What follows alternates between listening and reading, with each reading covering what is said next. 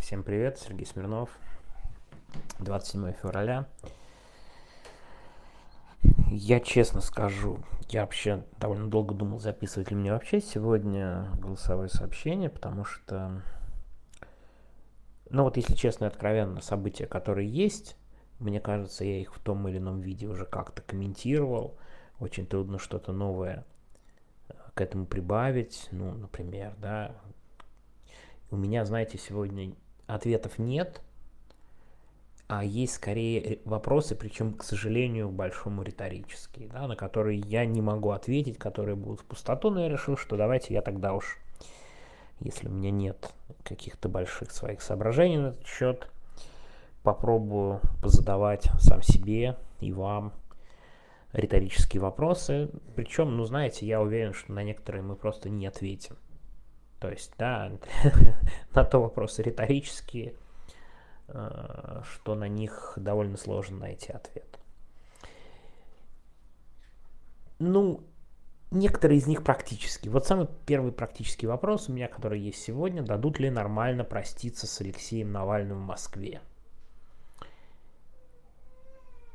Ну, ситуация примерно понятна.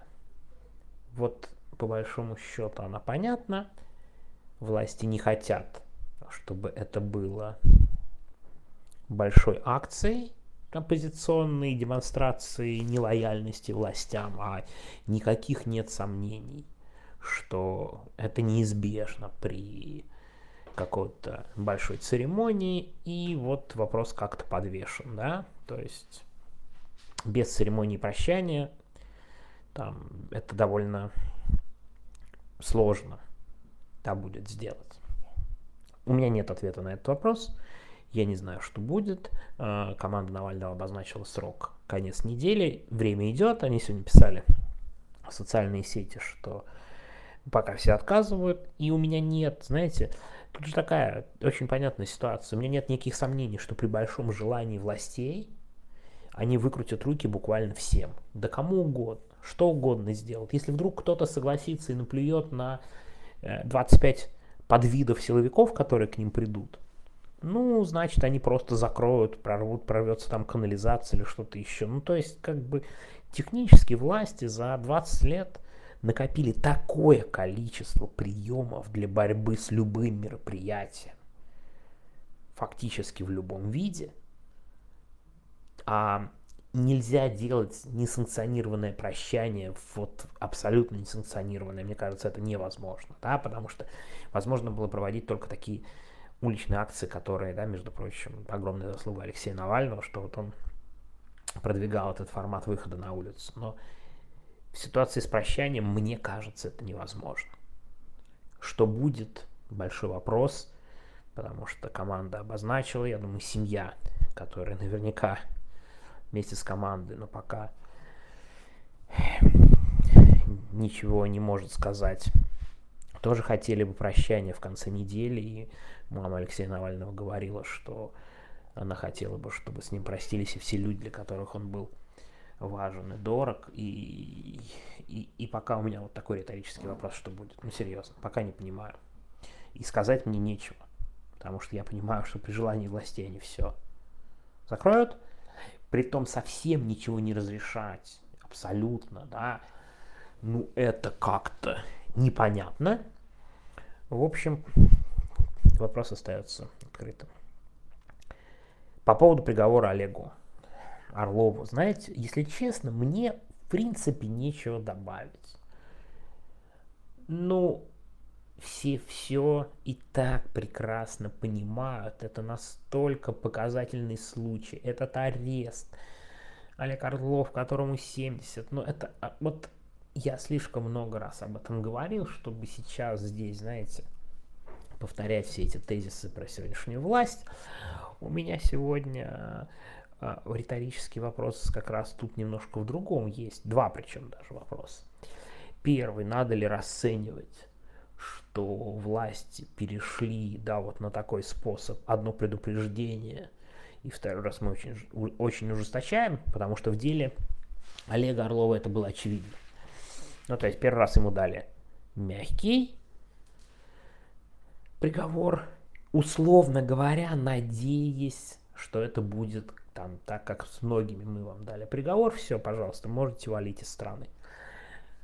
Олег Орлов из страны никуда не поехал, они посмотрели на все это, не, ну не, не понял, значит со второго раза будем сажать тюрьму. Мне было настолько понятно, что ему дадут срок. Вот я не знаю, ни секунды не сомневался, что будет реальный срок, как шел этот процесс, как держался и сам Орлов, как это все добавили обвинения. То есть, ну, все предельно.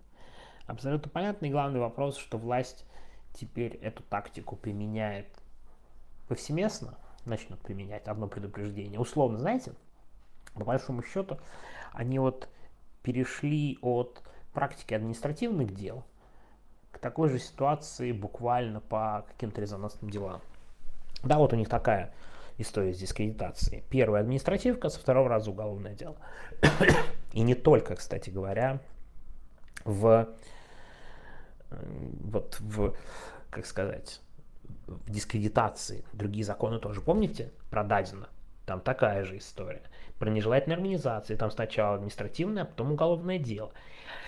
Такое ощущение у меня, что законодательство подстраивается под некие полубандитско-чекистско-ментовские правила Владимира Путина мы тебя один раз предупредим, еще раз так сделаешь, тебе конец. Вот стало ли это теперь правилом, неформальным даже в уголовных делах по Олегу Орлову? Для меня вопрос, я не знаю, у меня нет точного ответа, но, конечно, это выглядит абсолютно чудовищно. И как бы, я не знаю, ну а что я еще раз тут добавлю про людоедов? Есть еще один важный вопрос, который, честно, давайте я его задам. Я не думаю, что он очень многим понравится. И я думаю, в комментариях я получу за этот вопрос. Но этот вопрос я не могу не задать. Вот он тоже очень важный. Ну, Олег Орлов шел точно на посадку, но это было понятно. Это абсолютно четкая этическая позиция. До этого такую же абсолютно этическую позицию занял прям демонстративно Илья Яшин, да, вот как бы. Имеет ли смысл сейчас, имеет ли смысл сейчас такая позиция, даже там ценой жизни, я уж про Алексея Навального молчу, да, не хочу тут развивать. А, это, как сказать, он, почему вопрос риторический? Потому что я уверен, разные люди просто по-разному себя ведут, таких как Яшин и Олег Орлов единицы, ну давайте честно, откровенно, и вряд ли так могут себя вести многие, смелые, откровенно не уезжать. Вопрос заключается у меня, к сожалению, немножко в другом. Да, то есть этическая позиция, понятно, очевидна. Вопрос другой. Ослабляет ли это все режим и показывает ли это его демонстративную вот такую фашистскую сущность, о чем, кстати, Олег Орлов ярко очень показывал. Ну, то есть я не знаю, есть ли смысл, скажем так, в демонстрации постоянной этой позиции, когда все в этом убедились. Хотя, наверное, есть. Ну, я прям затрудняюсь сказать. Это такой очень больной вопрос, потому что у меня ноль именно имеется в виду сомнений в герои, в такой в героичности всех этих поступков, но Олегу Орлову 70 ну как бы здоровье, тюрьма. Ну, просто очень, на мой взгляд, мне на это все ужасно смотреть, да еще и Путин еще и торговаться начнет заложниками дополнительно. Благо... Благодеяние делать потом, да, то есть как бы это прям отдельная вещь, которая меня вызывает такую прям вот на фоне вчерашней темы. Кстати, еще один вопрос риторический, этический, тоже не могу его не задать. Он меня сегодня полдня мучает, я как бы, опять, я даже, может быть, говорю, не очень хотел об этом сегодня говорить, рассказывать, потому что какой-то большой темы нет. У меня, я весь в этих вопросах. Я сегодня посмотрел, или вчера это было, ну, короче, ответ Лагодинского на вчерашнего. Лагодинский это довольно важный человек для понимания ситуации. Сергей Лагодинский, это, между прочим, однокрупник Алексея Навального по учебе в Еле. Это очень успешный депутат от партии Зеленых Германии. Он депутат Европарламента. Он, он еще и журналист, он, да, и говорит и на русском, и на немецком. Он, это человек, который очень много делал, в том числе, кстати, да, когда вопрос задаете, вот есть ли западные политики, которые обращают внимание на, на российских политических иммигрантов, говорят постоянно об этом, вот Сергей Логодинский из них.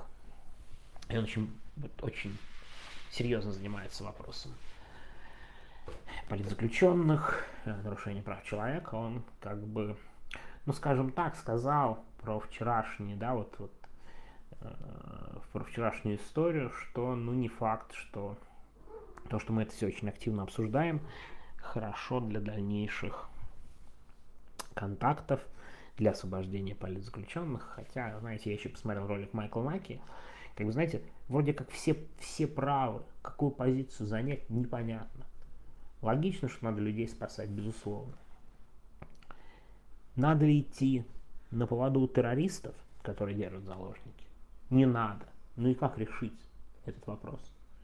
Да, то есть вопрос о том, что и какой это был обмен, да, ну то есть информацию более подробную, насколько необходимо было рассказывать. Я очень хорошо понимаю команду ФБК, это абсолютно понятная, человеческая, нормальная реакция. И у меня вообще опять ноль, ноль вопросов. Я, кстати, интересно, я сегодня пересмотрел. После, знаете, массы информации еще раз пересмотрел э, ролик Певчих.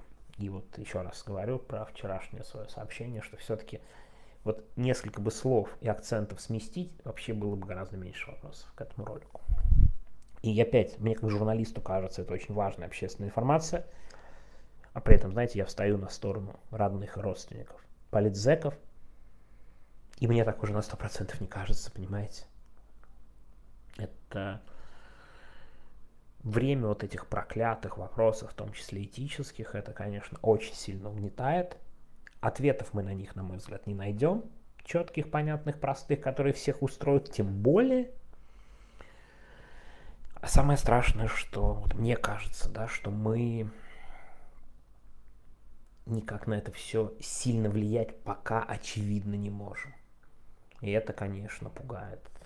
Сильнее, чем все эти риторические вопросы, остается их буквально задавать. вот такая у меня сегодня не самая веселая, мне кажется, э, голосовуха.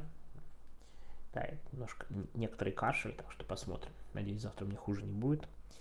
И я не сильно разболеюсь, но еще и проблема в, знаете, как сказать, вот в таком осмыслении ситуации. Все довольно грустно, ну, не рассказывать же про ростовского мента, который какую-то чушь говорит, да ну его, как бы это посмеяться, да и только. Ладно, все, всем всего доброго, до завтра. Рекомендую вам, пожалуй, не мучиться этими большими риторическими вопросами, потому что когда ты не можешь на них ответ найти, ответа найти никакого, легче тебе повесить, легче тебе от этого не становится. Но все равно ответы нам придется искать, нам придется их обсуждать, нам придется их ставить. В этом у меня сомнений нет, поэтому я решил, что проговорить все эти вопросы, наверное, нам стоит. Ладно, всем всего доброго и надеюсь до завтра, но посмотрим. Посмотрим.